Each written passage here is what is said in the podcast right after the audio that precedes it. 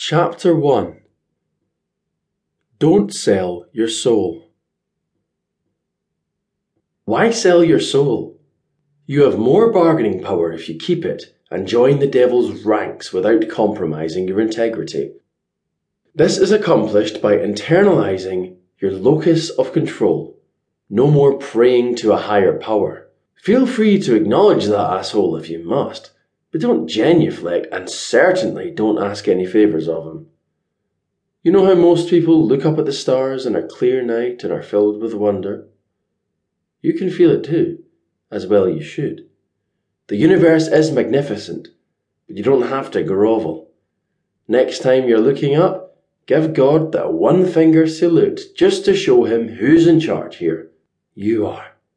Nobody respects a cuck, a loser, if you're content with things as they are, if you don't desire more power or control, then you need to take a long, hard look in the mirror. Are you willing to accept the responsibility for having more power or control, or will you follow the herd?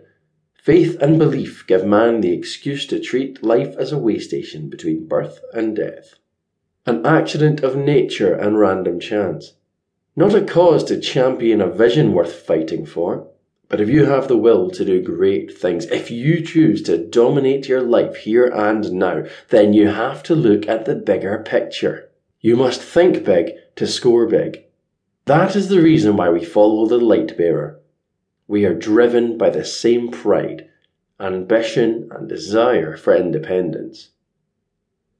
Unlike the majority of mankind, complacently dwelling in a world of darkness, milling about like sheep, we set our sights upon the light and move toward it.